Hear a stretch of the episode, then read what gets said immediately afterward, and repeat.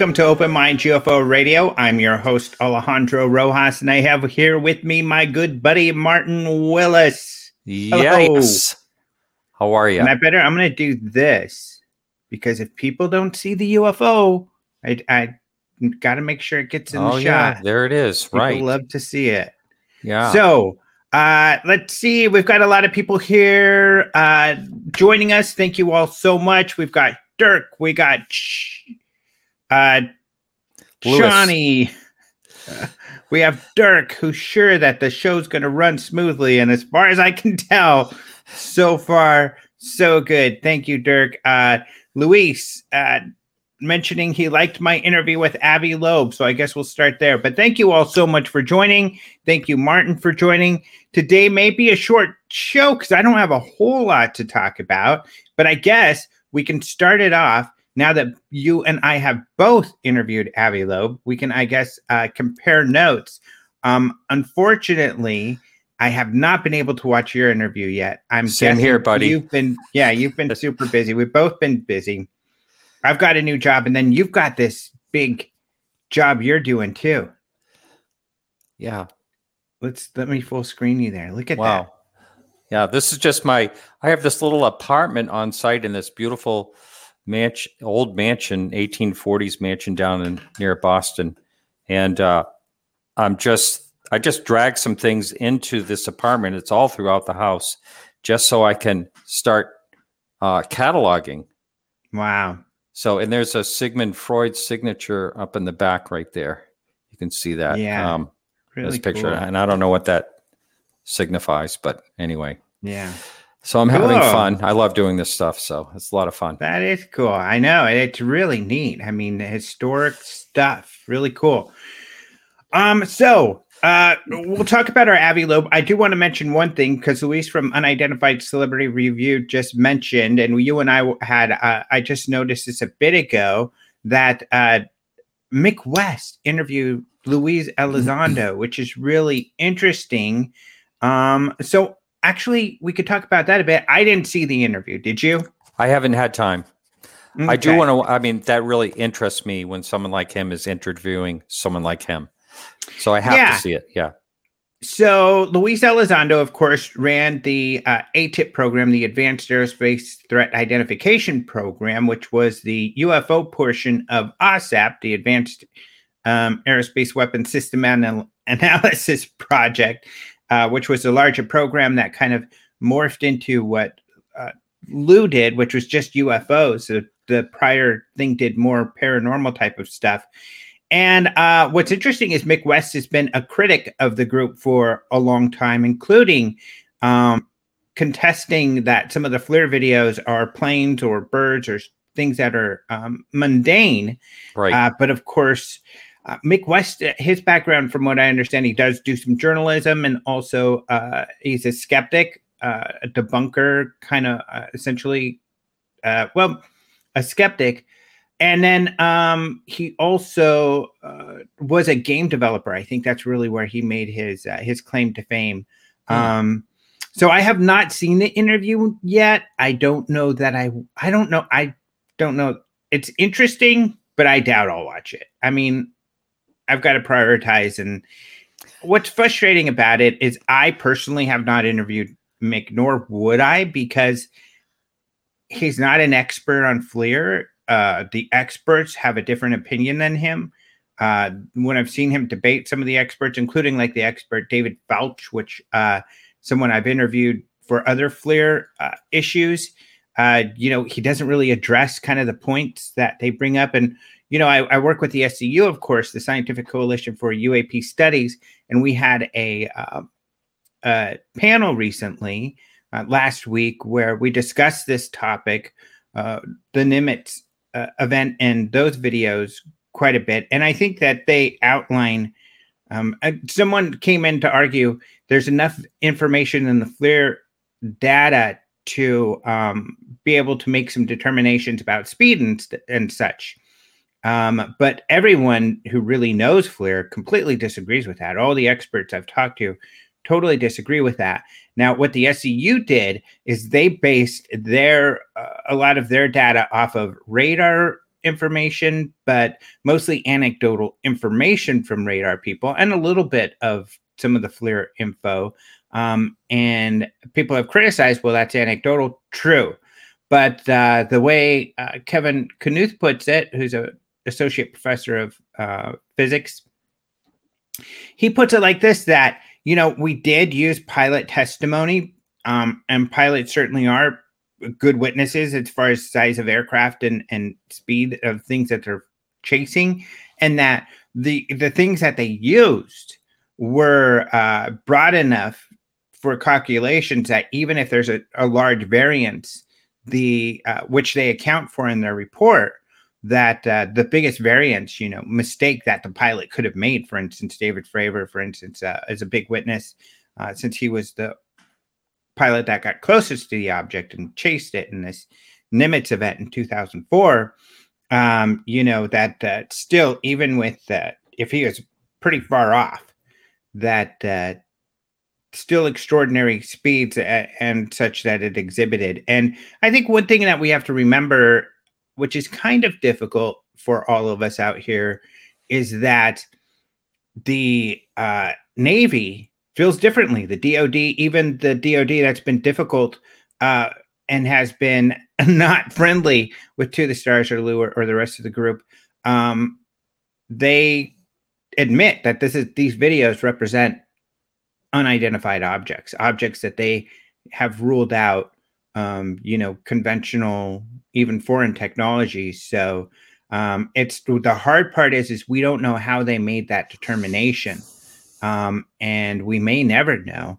And that's what's really hard because then some people can come out and dispute the findings, uh, but not really can't do it an analysis of where the Navy may have gotten off. Now, didn't I hear Lou say one time that there's going to be other videos released other than these three? No. and I think that uh, Lou is very careful the way he words it. And I think uh, at least I have never heard him say that. What I have heard him say many times is that there are other videos. Yes. And I've heard that, him say that too. Uh, and if you actually hear how he frames this, he he's evolved the way he said it. At first, he used to say, "I think they'll come out. Just give it time. Any moment now, you're going to see more videos." But as time has rolled on, and those insiders that he talked to while he was on the inside, who were enthusiastic about him coming out and everything, uh, are much less enthusiastic about sharing information. And so now he's he doesn't he he kind of frames it i don't know if any other videos will come out. I think they will but uh we're pushing for it. I've never heard him say for sure other videos will come out but he says other videos and better videos exist that's right. and that he's hopeful they'll come out so. Yeah. I heard him say that as well.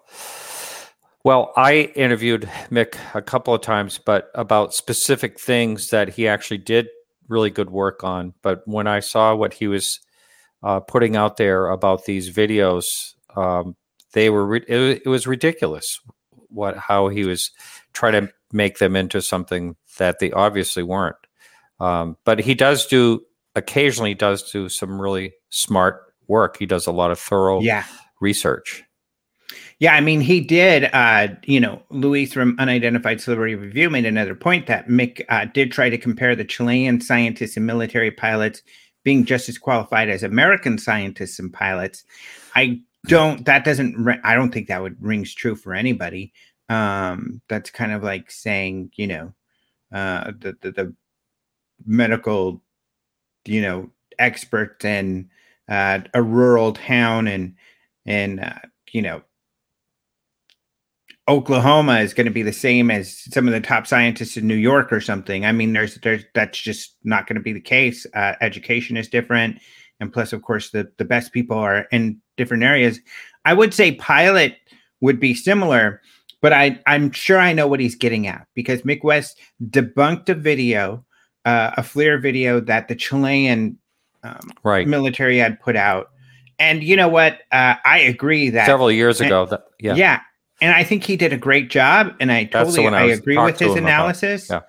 But there's a much different um, circumstances between that and the Nimitz. So, for instance, with the Nimitz, we have not much beyond what uh, was released, whereas, well, with uh, the Chilean, you were able to tell from the direction uh, what they were looking at, and he was able to show that there was an aircraft in that area.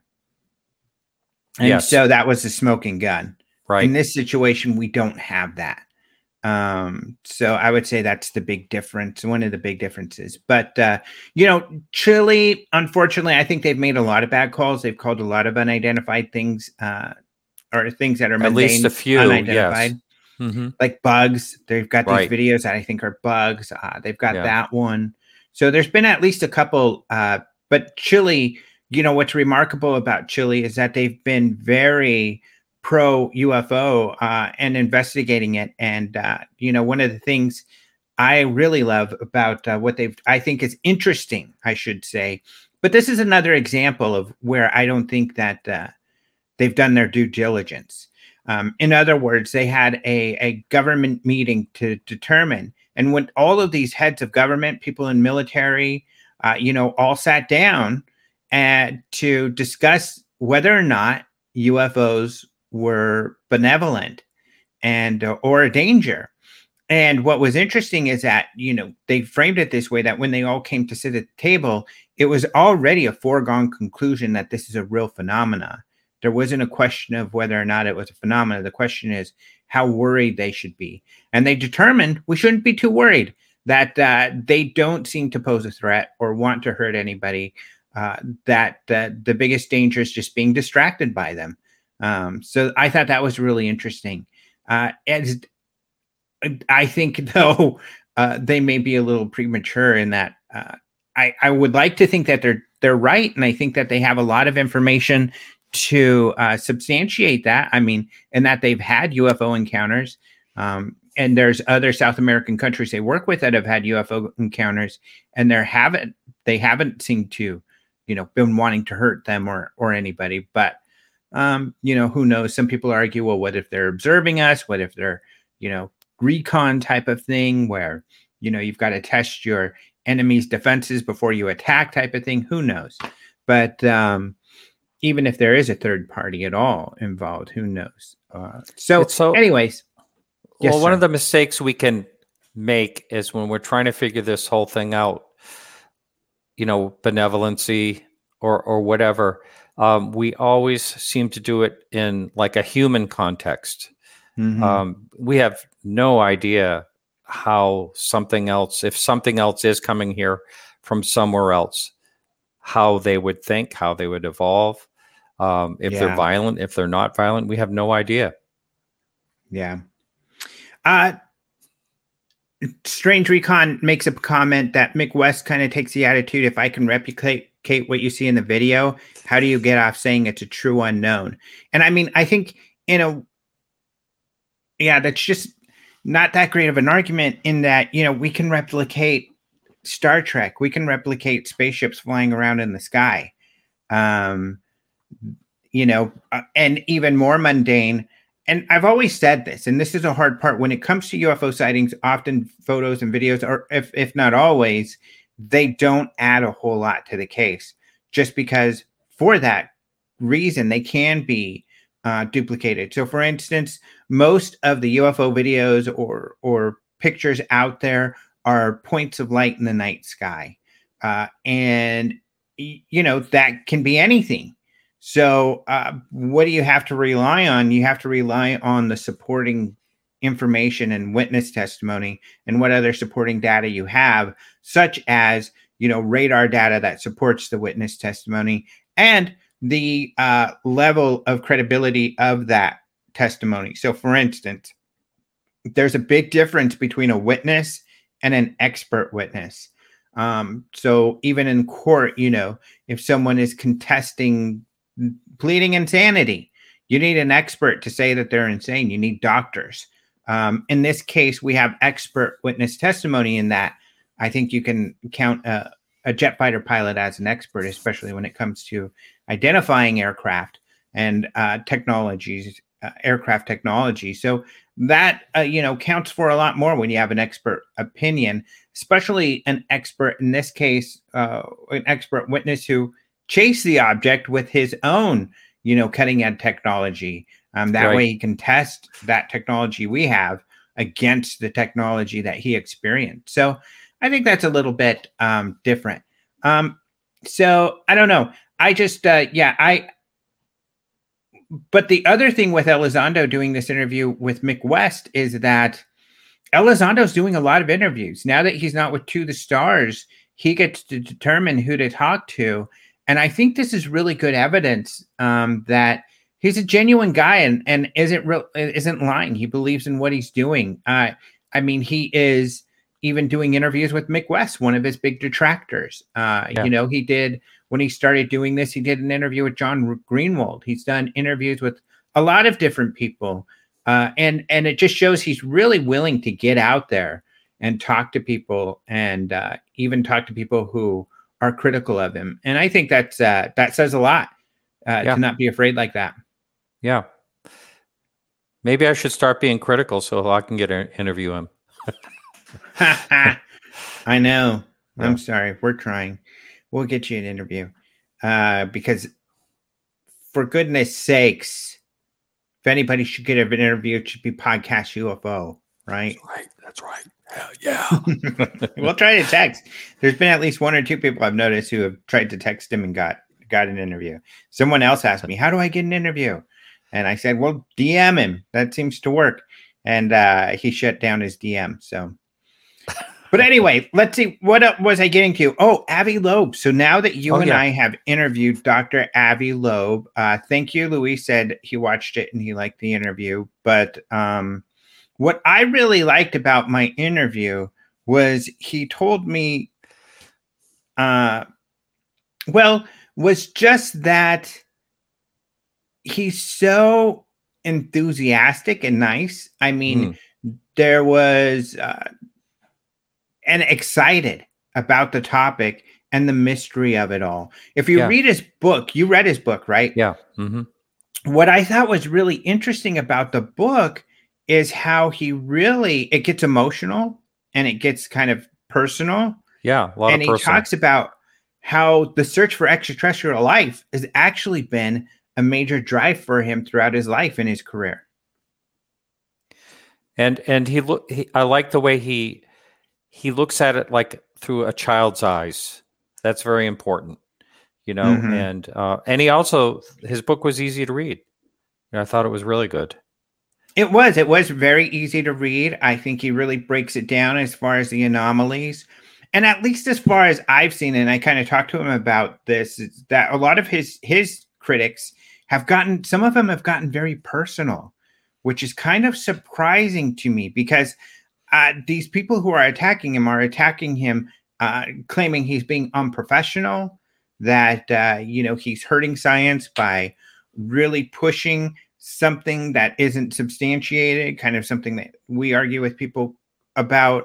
Uh, but, you mean like the rest of science does with dark energy and you know all that? Totally, yeah. It's yeah. not, and and it is a theory of his and uh, the other part of it was that, you know, they're accusing him of being unprofessional. Meanwhile, they start getting personal, personally attacking him and mean and very unprofessional in their attacks. They're not just attacking the data. In fact, one of the largest, uh, you know, outlets that wrote an article or had an op-ed piece from some guy criticizing uh, that got really personal. He was like, obviously, we all agree that this is got to be a, a meteorite and that it moved because of outgassing. And just because he says you couldn't see the outgassing doesn't mean it wasn't there. We just couldn't see it. And uh, so obviously this was a meteorite. But the problem with this is, is, with Loeb out there saying all this stuff is blah, blah, blah, blah. And he goes on and on and on. The science, which is what he's arguing that Dr. Avi Loeb isn't doing, is the science. He totally gets wrong. He does a, the same thing. He brushes it off, only uh, addresses one of Avi Loeb's arguments that this thing is is is strange instead of addressing all of the other issues. Because what's interesting is, you know, uh, uh, regarding the outgassing, is that uh, Dr. Loeb makes a point, and if you think about this, you know, outgassing this this rock is tumbling through the sky, and it's when it gets close to the sun, it's got a pocket of uh, liquid in it, probably water. As that heats up, it's going to turn to steam and eventually burst out. That's outgassing. And so that'll push it and it'll change its tumble and it'll move along. But what was interesting about this object is as it moved away, the tumble didn't change at all. If there was outgassing anywhere, you know that's going to make the tumble change. It's going to make its it hmm. it's going to change the hmm. way it moves, and that didn't happen. And I think that's probably the stronger argument that it wasn't outgassing. Um, he also, when I brought this up, brought up the point that it moved away from the sun in a uh, its movement away from the sun was gradual and uh, it correlated with its distance from the sun, um, which indicates there was a relation with the sun and the change in the direction, the deviation that he calls it. Um, so that's really interesting. So, um, and he even makes a point. I'm fine with people arguing with with my theory, but mm. give me a a scientific argument. Um, and the SCU does this. The SCU gets a lot of heat for this because they say, okay, we see Mick West that you have an argument against our paper. Write up a paper like we've done. Write up a paper where you can pinpoint where we've got things wrong. And that'll let us know, you know, where we're wrong and how you're right. And uh, even just the other day, we told they told somebody that, or in an email, someone saw the panel who was trying to argue that Mick Wester's right. We're like, write it up and let us know, because these guys want the data. They all would love it. They don't mind being proven wrong, but you got to prove them wrong. And I know there's many times they take information, and I've been in these meetings where where they're like, we got an argument from someone, and they could be right so they're going to write something up and give it to us. Uh, they they kind of looked at it in a way we didn't. Um, so it might be right. They look at it and they're like, well, you know, it, it's not necessarily disputing what we're saying, but they're taking a genuine look. And uh, you know, there's been, like I said, several times we're like, hey, these guys might have something. Maybe they figured out we are wrong about this or that. Um, so you know, it's a process. You can't just do science by proclamation, as Stanton Friedman used yeah, to say. Old Stanton. You have to actually give the data to prove yeah. your side. And we should be seeing more of these things, whatever they are. Mm-hmm. You know, mm-hmm. now that we have the capability. You know, that was one of the first things. Yeah. I I asked him when I was interviewing, although you know I I understood, but it's good for everyone who's listening, watching the show. Mm-hmm. Is uh, we now have the capability to see these things. We didn't before. And then the James Webb is going to may help in certain ways. Uh, that's launching in October this year, supposedly. Mm, right. That should so, open up a lot of stuff. doors. Yeah. Yeah, we'll see. Uh, so yeah, he was really cool. I think it's really neat. I think that um, you know, what did he say? Uh, that his goal is really if he can turn on any other scientist or a person to get involved to to look into this type of stuff and take it seriously, his goal will be met. And I think he's going to have a lot of people that uh, he's influenced. And he's, you know, uh, like we talked about in our interview, um, you know, he's the a major part of this trend of scientists taking the extraterrestrial potential. Seriously. Um, and I, uh, we had talked about how even in Tabby Star, you know, that object that, uh, you know, essentially Tabby Star, we'll put it like this for those of you who aren't aware of how this works. You know, the Kepler looks for dimming. Um, they looks at stars and it looks for patterns of dimming. And they're able to use those patterns of dimming to determine when, you know, you've got a sun. I like having visuals a sun and you know a moon is going or a planet's going in front of the star it's going to make the star dim on a regular basis and they measure it to determine how many planets may be around a sun. That's what they're looking for. Um, with tabby star they see irregular patterns of dimming so they don't know what it might be. Um, so uh, they they said it could be this x y or z but in the, the scientists who wrote up the paper originally writing about this discovery they made um, had speculated, uh, theorized that one possibility is that it's extraterrestrial technology. And uh, Shawnee just mentioned Dyson Sphere. Exactly. They mentioned that could be one of the technologies. I think the Dyson Sphere idea is kind of goofy. I, it's interesting, but I don't think it's anything. Eh, it's kind of a silly idea as far as, you know, building this giant as Dyson sphere is essentially building this giant um, bubble around a sun of uh, essentially um, solar panels so that these solar panels can all gather the energy and then they beam that energy back. But of course, then you're blocking all of the light, you're absorbing a lot of the heat. Um, it's probably going to destroy your planet if you completely encompass the sun. Uh, or you know, Star Trek had an episode where they built one of these and they actually lived inside this Dyson sphere. Maybe that would be a little more realistic. But just imagine building a sphere around a sun, how huge that's going to be. Um, yeah, where would you get the materials? Yeah, so that's... I don't. I I think that idea is kind of. Um, I would think more of like an armada of ships or something in between our planet, but that's still an unsolved mystery. It probably is dusts and comets and stuff. Who knows? Or yeah, mm. um, my cousin Jason of the Crypto Science Society is in the chat, and he says right. uh, it could be other superstructures, which is a great point. So who knows? But uh, yeah, it's really interesting. Oh, and that is a good point. Um, OG Skywatch says uh, about the uh, Oumuamua, the object that uh, Dr. Avi Loeb has been talking about, is that uh, it's not cigar shaped. It's it's probably disc shaped, flat yeah. and round. Um, all we know is that it's longer than it is wide, and a lot longer. Um, so that's what we know. And and by its size, it's got to be really thin. So the artist who NASA or whoever got, I think it was NASA originally, drew up, you know, this using that. It must be look like a cigar shaped asteroid, but uh, we don't yeah. know. And like Dr. Avi Loeb says, the biggest thing we could have done is taken a picture because then we would have been. And if we took a picture and it turned out to look like. Do you have a pancake or something? No. Oh, I don't have a pancake, but look, I have my.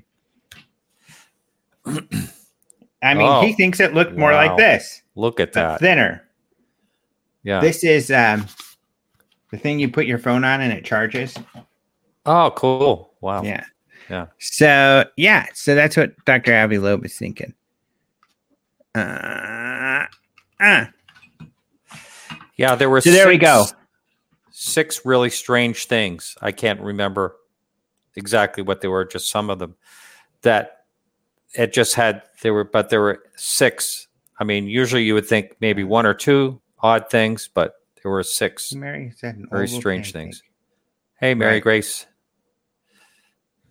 Yeah, six things. So read the book. But the other thing with the book, and I didn't get into this, is the synchronicities.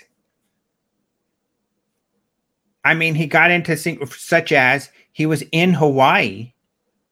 Oh yes, when, when they, they were it. probably yeah. yeah spotted it. He didn't know at the time he was vacationing. He didn't find out about it till much later. But uh, when they spotted it, he was in Hawaii at the time. Yeah. But it was interesting. He talked about synchronicities. Now, he did, you know, go with the definition of it's a perceived, you know, it's a coincidence that is perceived to have um, significance more than it actually does. Uh, he doesn't necessarily believe, you know, it's God's hand or something like that involved with these synchronicities. But uh, he did talk quite a bit about synchronicities in the book. I can't remember some of the others, but that was really interesting too. Yeah. Uh, Strange Recon podcast asked a good question. Uh, why haven't either of you guys interviewed actual astronomers instead of taking Avi words for it? Well, two things. I actually had Mark D'Antonio on the interview with us. Oh, you an did? astronomer. Who's an astronomer? Yes. Now, uh, Mark is an astronomer and he's extremely intelligent, but he doesn't work as an astronomer day to day. Yeah. Uh, although he kind of does. He's got his podcast, but I have talked to uh, astronomers. In fact, on this station, Open Minds, uh, I've got a lecture from one of the eh, well i did this out in phoenix. Uh, he spoke for phoenix mufon. He was one of the local he runs uh, the the um, uh, the telescope uh, near where we lived in mesa arizona which is a huge area but uh, it's for maricopa county he runs the uh, the telescope there and he came to do a talk at phoenix mufon and we didn't know what he was going to say. Of course, I'm not a part of Phoenix MUFON, but my good friend Stacy runs it. We didn't know what he was going to say, but his lecture was fascinating. And you know, this is not a UFO guy at all. But you can watch that lecture, Phoenix MUFON. Let me post it right here on the Open Minds YouTube. So go watch that. It's in the featured videos.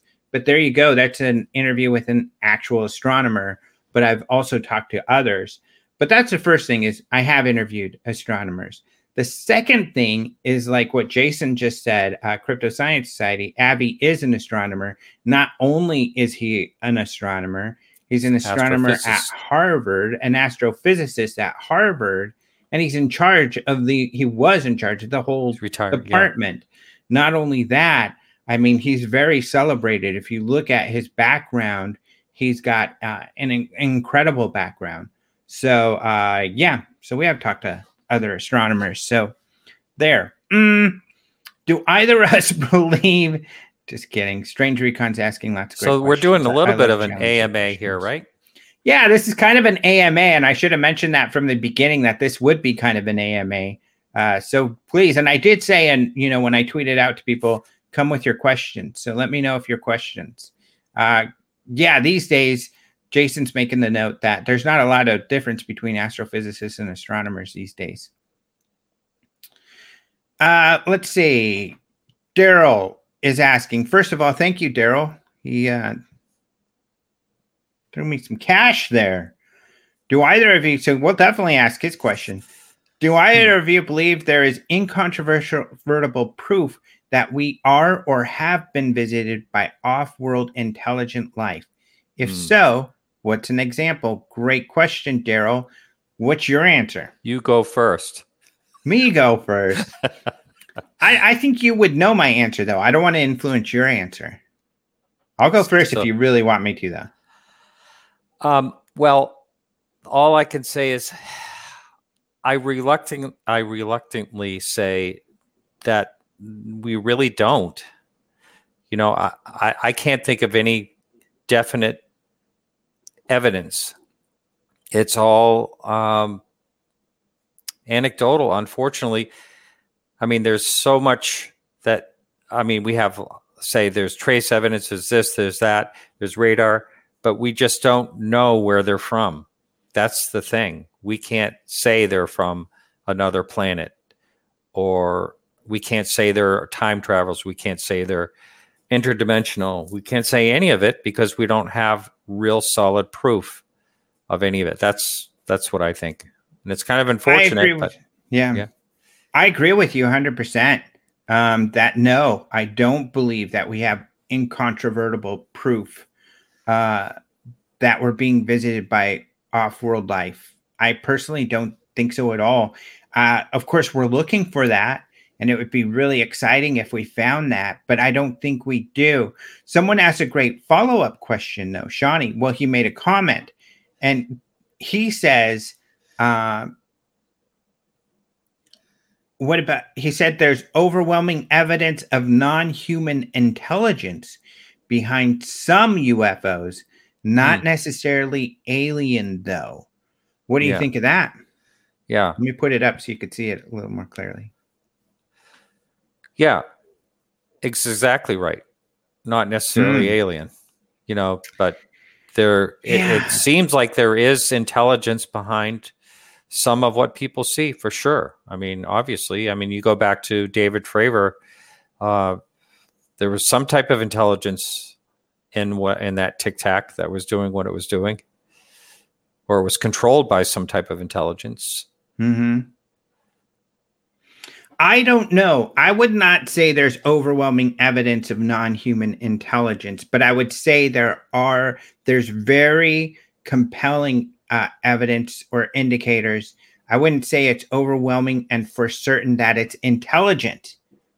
Um, for certain, but uh, I would say there seems to be um, there's definitely a true mystery that we don't know. You know. Um, yeah, and uh, we don't know if it's non-human either. What if it's from the future?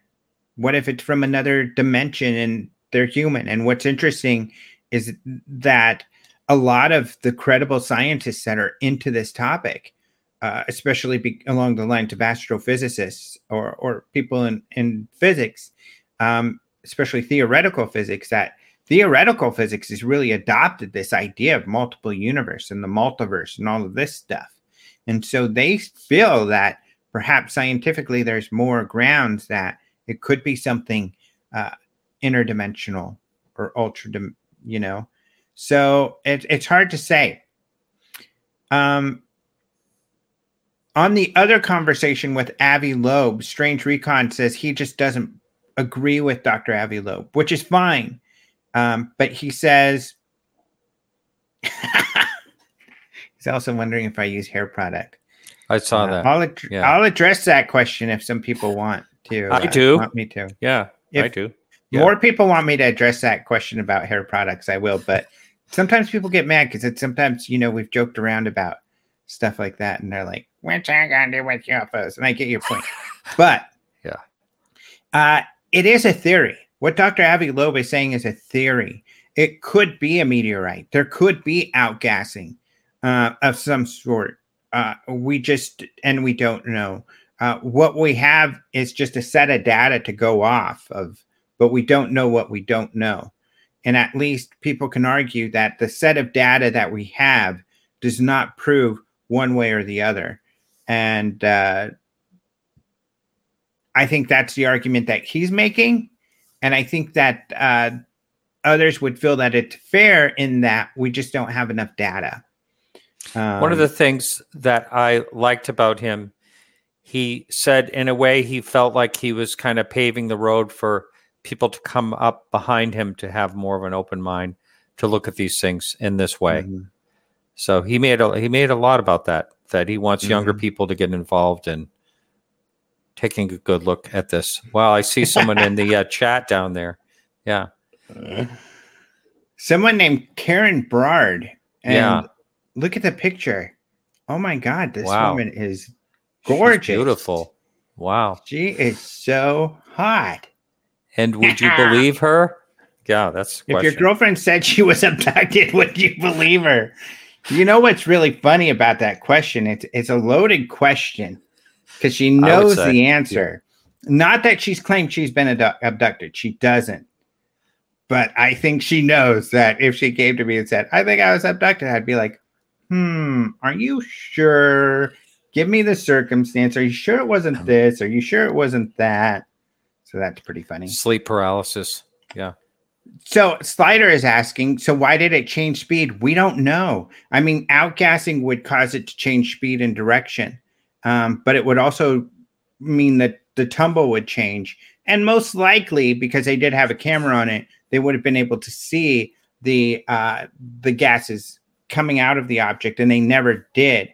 So outgassing is a possibility, and, and I'm not saying that you know, outgassing is completely ruled out, but the evidence doesn't support outgassing to this point. You know, there could have been some sort of anomalistic outgassing that is abnormal that could have happened. We don't know.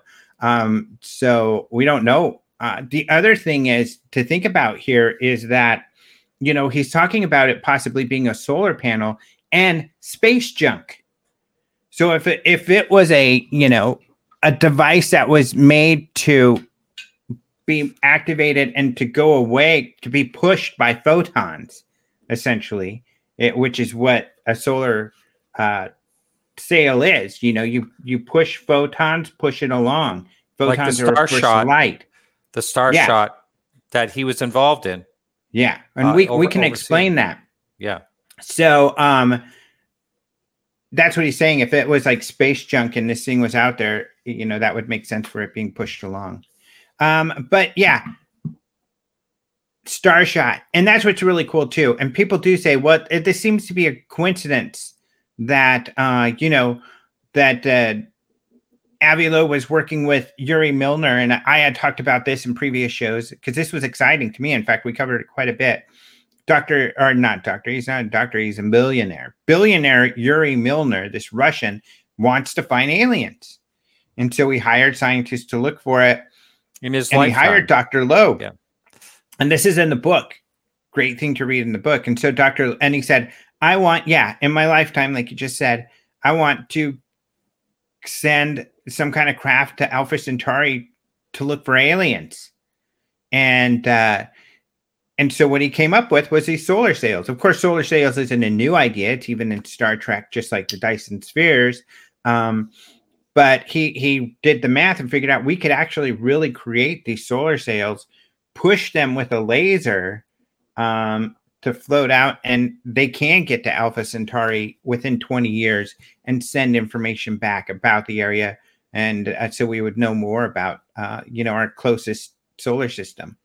So yeah, that's a project he's working on, and who knows, maybe it will get um, some money, and that'll happen. But who knows? So. Yeah, I, I couldn't figure out how those things worked, but he explained it very well. They basically, the, the most expensive part of it is a very high powered laser, and it only is directed on the sail for a short amount of time until it gets it up to a certain amount of light speed. Right. And then it just kind of sails the rest of the way. And each of those sail units uh, cost about as much as a cell phone does. So it's not very, that part's not very expen- expensive. The laser part is. But again, it's going to take, you know, uh, so many years to, get a signal back or whatever once uh, once it gets into the vicinity out there. So, uh, just to follow up here, oops. Uh, what was that? A chicken? A chicken? No, this is Renee, who I think is a guy, but he likes this uh, girl in a bikini. He he sent a duck for something like that for some reason. Uh, so Daryl says, "Thanks, guys." He believes that there is a bunch of evidence out there that uh, alien life is out there and has been here. Um, so he he believes there is enough evidence, which is great. Um, let's see. Otherwise, uh, oh, Strange Recon is saying that we. Oh, we there's a duck behind me. They see the duck behind me. That's a Canada goose decoy. Oh, there's a duck Yeah. behind you. Canada Look at how goose. funny. Is that a Yeah. bowler hat there? No, Uh, that's a World in- War One helmet. Oh, below okay. There's two. There's two World War Two helmets behind Oh. it. The family was in both World War One and World War Two. Is that a duck or a goose? That is a Canada goose. Aha! I was Yeah. right. That's Pretty hilarious. funny. So, Yeah, we okay, need some and then- more questions from you. We need some questions. Well, did we answer? So we answered the Avi Loeb question. I think we did answer all of the questions except for about my hair. Do I use product? Not much. Look, he's saying there's no way Yeah. your hair is like Wow. that. My hair is like this. yeah. And in California, but uh, you know what? There's a little product in here because if I didn't have a very tiny bit, oh my gosh, now I can't tell what I did. Yeah. Now I'm gonna have to put on a hat. Or I could do my own kind of Giorgio Tsoukalos crazy hair thing. yeah, you should do that next time. Like, Yeah. then everybody will think I'm copying him. Put on my NASA hat. But uh, yeah, I do use a little bit of a uh, tiny bit there. Otherwise, my hair frizzes. So there you go. yeah. But uh, yeah, hey, people, don't get on uh, Strange Recon too bad. We like to be challenged on this show. I don't use product. I'm in California. Most people in California use product. But my point being that uh, I what I meant about California is I was living in Arizona for a long time. It's super dry and it would dry out my hair. I don't have to really use a moisturizer. Uh, just so come on, this is a show about here, UFOs. But, uh, come on. Okay, okay. Karen says so there you go. Anyway, yeah. There's the big mystery about. Oh, my honey says I look fine. Thank you, honey yeah. bunny. All right, so I think that we have Karen's asking goofy questions. Never go full Giorgio. That's hilarious. yeah, I can't go full Giorgio. He's got it. I can't just copy Giorgio. Yeah. Although, speaking of copying Giorgio, is uh, the Ancient Aliens production crew love me. Uh, even though I'm not the biggest fan of the show, I do like Giorgio. Um, he's funny guy, but uh, but um, the ancient alien guys really love me, and uh, you know, I've I speak at the alien cons. They've been doing these virtual alien con events that they've had me joining, and I'm going to be doing a couple more. So uh, mm. we're working it out, but they want me to write an op-ed for their Alien Con website, so I'll do that. Uh, probably, uh, I think probably what I'll argue, which what I think the big news is, is just how incredible the disclosure has been. We really have gotten pretty much disclosure by Lou Elizondo coming out and all of what's cr- been created. Uh, so I'll probably write something along those lines to just be like, do you guys realize where we are at this point? I mean, that this topic is being taken seriously now, uh, that scientists are, are considering it, that you know, we've got these people like Dr. Kevin Knuth or, or Dr. Avi Loeb out here advocating for these sort of things. It's amazing. So um, I'll probably write an op ed about that. And then I'll be hosting a disclosure panel, very kind of similar to the one that I was involved with uh, just a few weeks ago, where Nick Pope moderated it. Uh, but I'll be moderating one. And I can't remember who's all, I think Nick will be on it. I think um, they're going to have. Uh, um, this one will be interesting because we'll have Richard Dolan on it, um, and I can't remember who else. So, of course, uh, Richard has different ideas, but Richard Dolan is uh, very intelligent, um, very articulate, uh, always fun to talk with. Uh, so, we'll be talking to him about that. Um, and of course, he has some beliefs that are just much different than my own, but uh, it's always fun to debate and talk to him about that kind of thing. So, that'll be fun. So, we've got that coming up. Um, any thought on APL's theory on hyperdrive tech? I'm not sure what you mean by that one. Anonymous Rex, sorry. Um, yeah, that's uh Oh, and I haven't watched this yet. And then Mary Grace is saying that Giorgio was on the TV show Resident Alien on Sci-Fi. I actually got to uh, do a trivia. I got to join a Zoom and do some alien trivia with the cast of Resident Alien. Mm. And uh, on Instagram, I did a little video uh, where I recorded a little bit of it. So you can go see some of that on Instagram, but they didn't record it or share it. So unfortunately, you guys can't watch it. It was a lot of fun. So uh, let's see. Thank you, Rodrigo, saying I would add some value to Ancient Aliens. I've only been on most of the time I'm debunking stuff. I feel like I'm Mick West on that show. And when they call me up and ask me to talk on a certain topic, I, I tell them straight off, well, I can speak on that topic, but I'm going to say something I think very different than what you're going to present. Here's what I would say. And usually they're like, yeah, that doesn't fit. But they do have me in to interview me a couple times. I think the first time they didn't even air it because I was not talking about what they wanted. The cutting room floor. Yeah. But what's fun is I feel it's almost like the producers are picking my brain. They're like, okay, what's really going on with this stuff? Uh, the second time they did that, it was a long interview and they only used a short part, and it was on Chile. an episode on Chile, and I think that they used the part where I was explaining what I was explaining earlier, how Ch- the Chilean government had all met and determined that these things were uh, were benevolent, that there's nothing to fear from the aliens. But lots of people saying Res- Resident Alien is awesome. It looks like it's really funny. Um, there's also a new show called Debris coming out. Yeah, where some kind of space debris lands and it's it's magic or something and causes weird stuff to, to happen.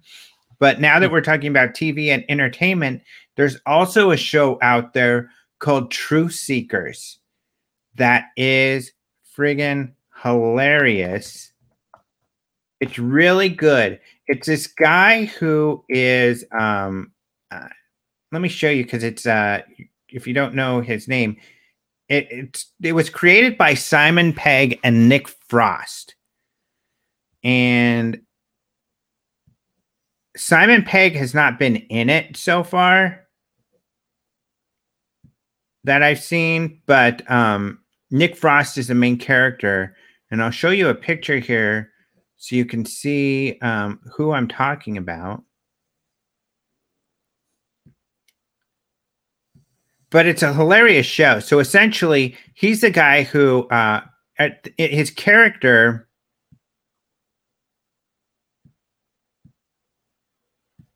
Oh dang it! You have to log into this stupid one. Sorry, let me change it over. Because the show's on Prime. Wouldn't it be funny? Let me try this. Oh, I, I mm. saw it on there, but I didn't know what it was.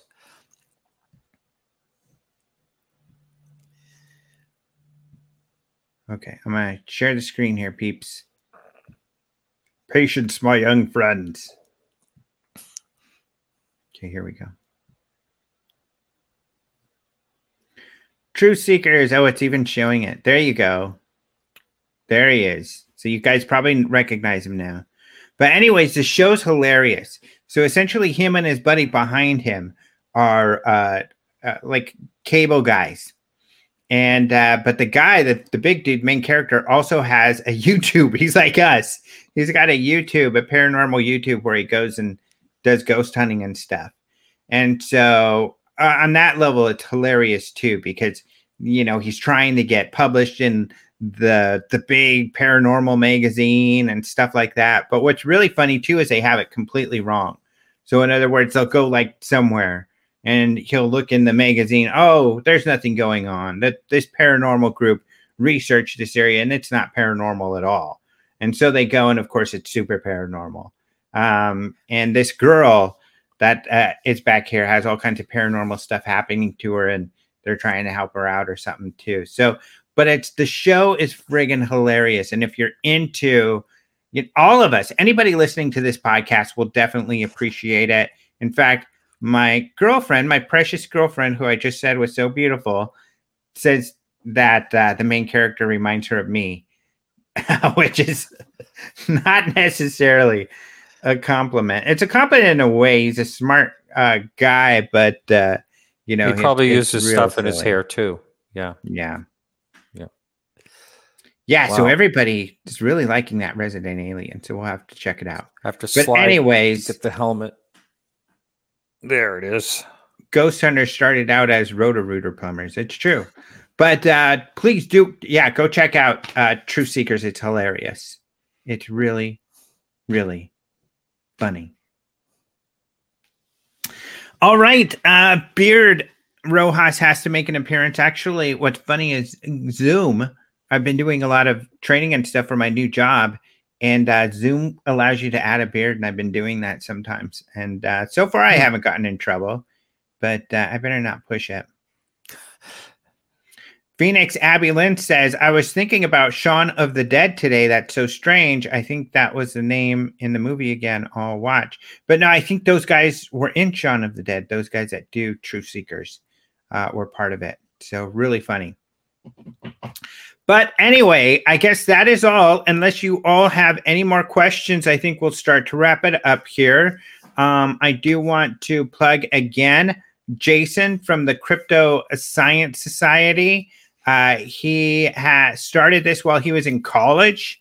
And actually, I ended up going to Metro State College. That's what it was at that time. I think they've changed their name to Denver Metropolitan University or something. But uh, when we were there, uh, he started up this this group in the college, and he still helps out and and does that. So check out his website. Check out Crypto Science Society. Cool stuff. Um, Daryl again with another tip, and you're going to have to answer this question because he gave a tip. he wants to know. Yeah about your hair products. Yeah, it's called a razor. that's, that's about all your I use. hair product. Yeah, that's it. That's uh, funny. Whatever happened to Blossom Goodchild? I'm not sure who that is. Mm, yeah, yeah, yeah. But uh, there's your answer, Daryl. Uh, the razor is his. But yeah, thank you. Uh, please do check out Podcast UFO. Uh, of course, that's Martin's show uh, every Tuesday. Um, and you can also follow him and get previews and other stuff at uh, his Patreon. Uh, Metropolitan State University of Denver, it's called it. It used to be called Metro State College. But, uh, and for me, let me give you updates on what's going on with Open Minds in my show. So, uh, I'm in, I'm training, I'm still doing mortgage loans. Uh, in fact, if you need a mortgage, get a hold of me. I can help you out. Uh, refi.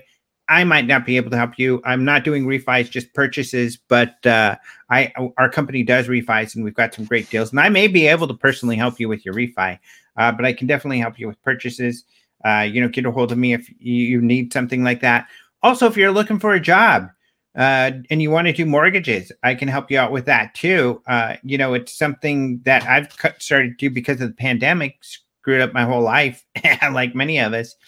And this is something that's kind of been pandemic proof. In fact, it's been doing really well because rates being so low. Um, but it's also something you can do remotely, and you don't necessarily have to interact with people face to face. Although everything, thank goodness, is finally starting to clear up. Even in San Diego here, where it was really bad, uh, they're talking about in another week opening up. Uh, I'll be able to get my hair cut. Uh, people seem to be wow. barely fascinated with my hair, and I like that because I'm always self conscious about it. And it is well, weird. This is what really makes me see how this part's all silvery and then it's dark right here.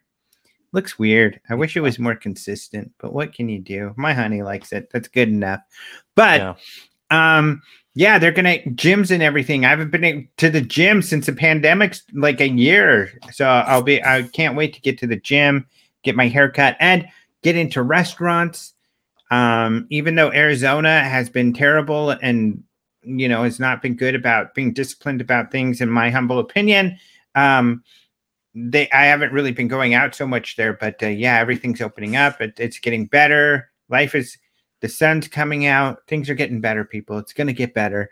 So, uh, uh, but we will uh, get the other it. thing is since I'm too busy. You know, one of the things I tried to do was I was like, maybe I'll try these new systems and everything to try to make open minds a full-time thing like it used to be when we had this sponsor who paid for stuff.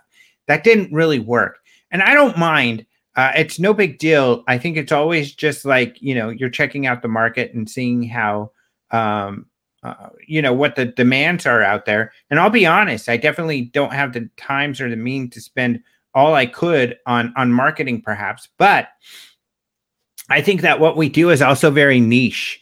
That um, first of all, uh, you know, people being interested enough in the UAP phenomenon to actually seek out information is is a niche, and then an even smaller, very much smaller niche are those people looking for credible information.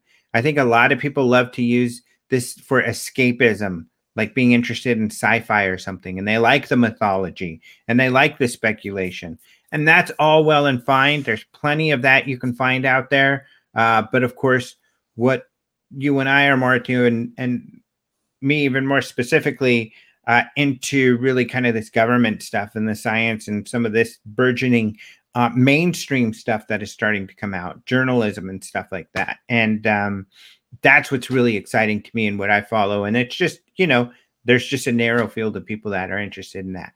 But what am I getting at? What I'm getting at is now that I'm working full time and I don't really have time to, and I can't guarantee, you know, that we'll have a show every week or I can do a every interview every week.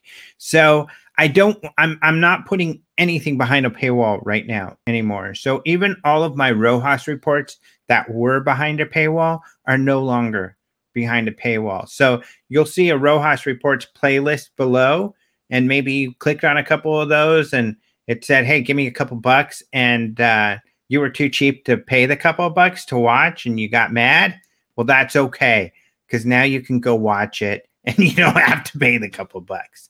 Um, but or maybe you just didn't have the couple bucks because you know the pandemic was rough on you too, and I get that, no doubt about it. I'm just kidding around.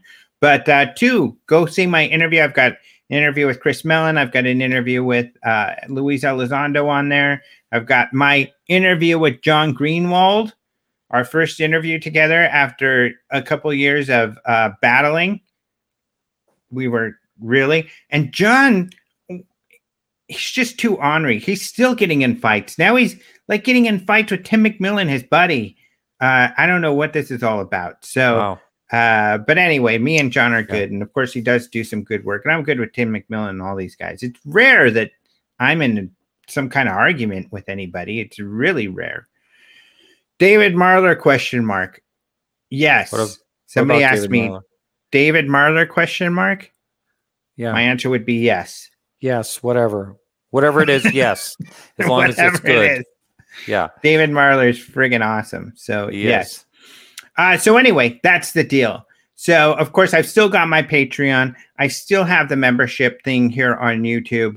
Uh, you can uh, definitely join here on YouTube or on Patreon, but I can't guarantee I'll be able to give you any exclusive information. So if you're joining on either of those things, it's just to support me and what I do.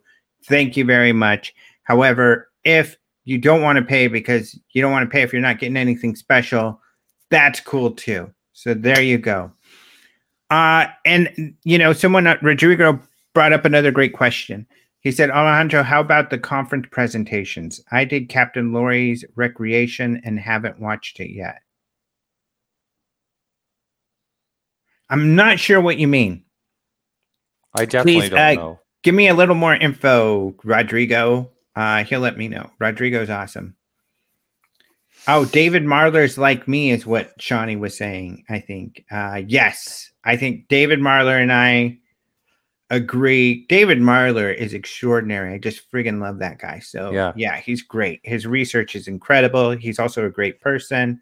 Um, and you know, I went to his yes. wedding in New Mexico about a year or so ago, just before the pandemic. Karen and I went, and uh, John Alexander was there with his wife. Um, hmm. So we uh, spent the time with them, and that was a lot of fun. Um, and uh, but so that's what's going on. Oh, conference wise, though, that's what you reminded me, Rodrigo. The International UFO Congress. It's going. This is news to you, Martin. This was news to me as of like yesterday. So uh, that that hotel in downtown Phoenix, where it was held a couple years ago, will be opening up in May. Uh, plenty of time before September, which is when the conference will be, like it was last time. The website's already getting updated. If you go to ufocongress.com, do keep updated there. Uh, the dates are up there, uh, the 8th through the 12th of September.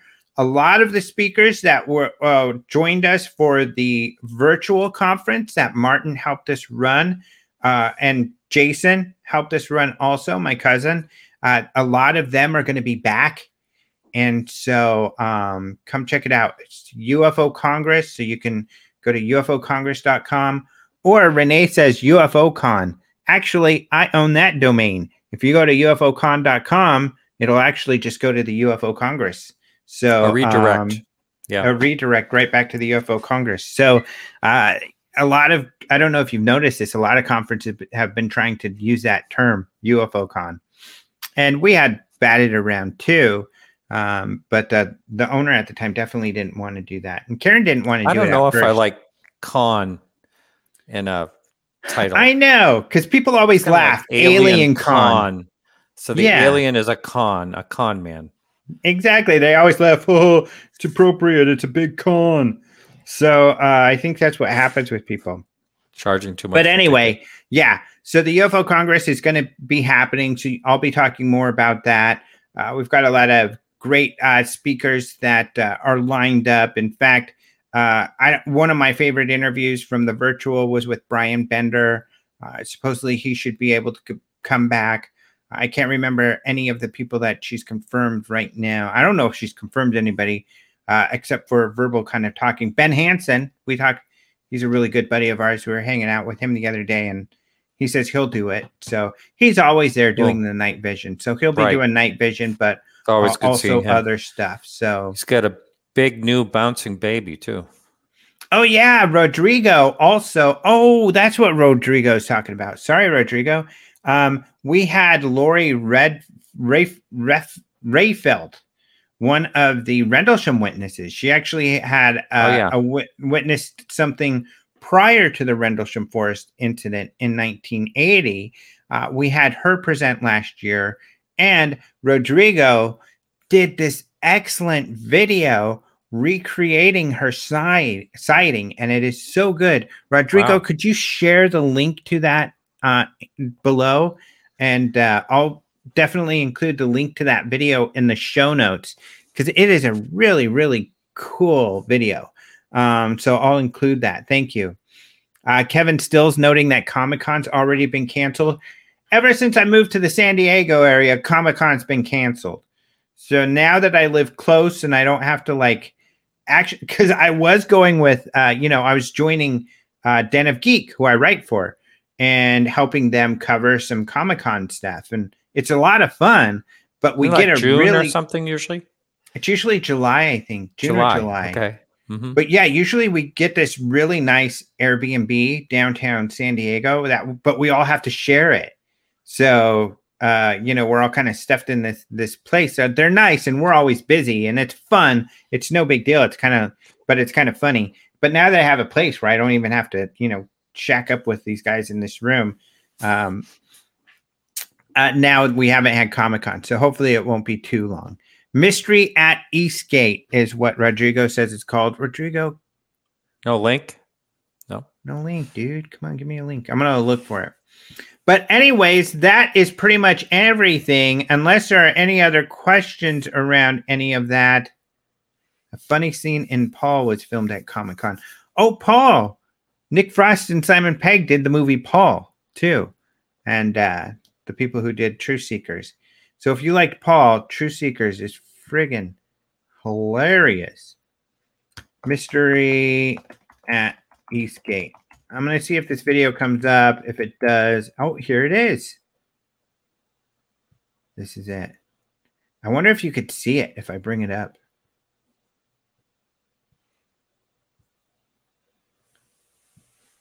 I don't even have to ask uh, Rodrigo's permission because it's on YouTube and I'm going to do it anyway. Watch him do it. he can't stop me. He's gonna he's gonna do a copyright strike against you. I'm just kidding. I'm not going to show the whole thing, but there's a little. I'm going to fast forward. But it's a great video. He essentially uses her witness testimony. There you go. But just so you can see, this is a really, really well done video. So I'll put the link down there. Um, and it's great because, uh, yeah, it's just done. She is telling her, uh, telling you what happened uh, as Rodrigo is is showing you what happened.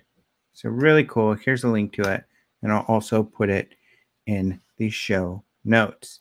Interestingly, someone brought up Larry Warren, who I think was a dishonest witness when it came to all of that, but she's friends with. Show the whole thing, Alejandro. I no, I'll let people go watch it because I want you to get the hits. Rodrigo one. Um, also, we should probably wrap this up. So, uh, thank you, Rodrigo, for giving me permission. Um, he said, "Go ahead, make my day," but I want you to get the hit. So, everybody, go watch that. I've got the link that I shared just there, and I'll share it in the show notes as well. All right, let's wrap this up. So, uh, thank you so much, Martin, for joining. Very welcome. A lot of fun as always. Thank you all for joining, all of you listeners and viewers. Thank you all who were able to join live and ask questions. Thank you to all of my listeners out there.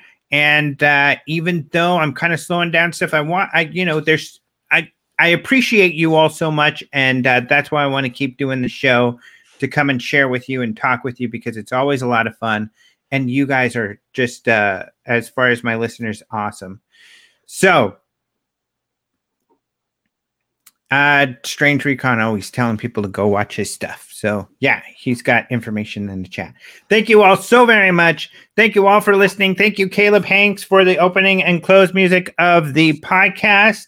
Uh, thank you to I guess I've thanked everybody already, huh? I think so.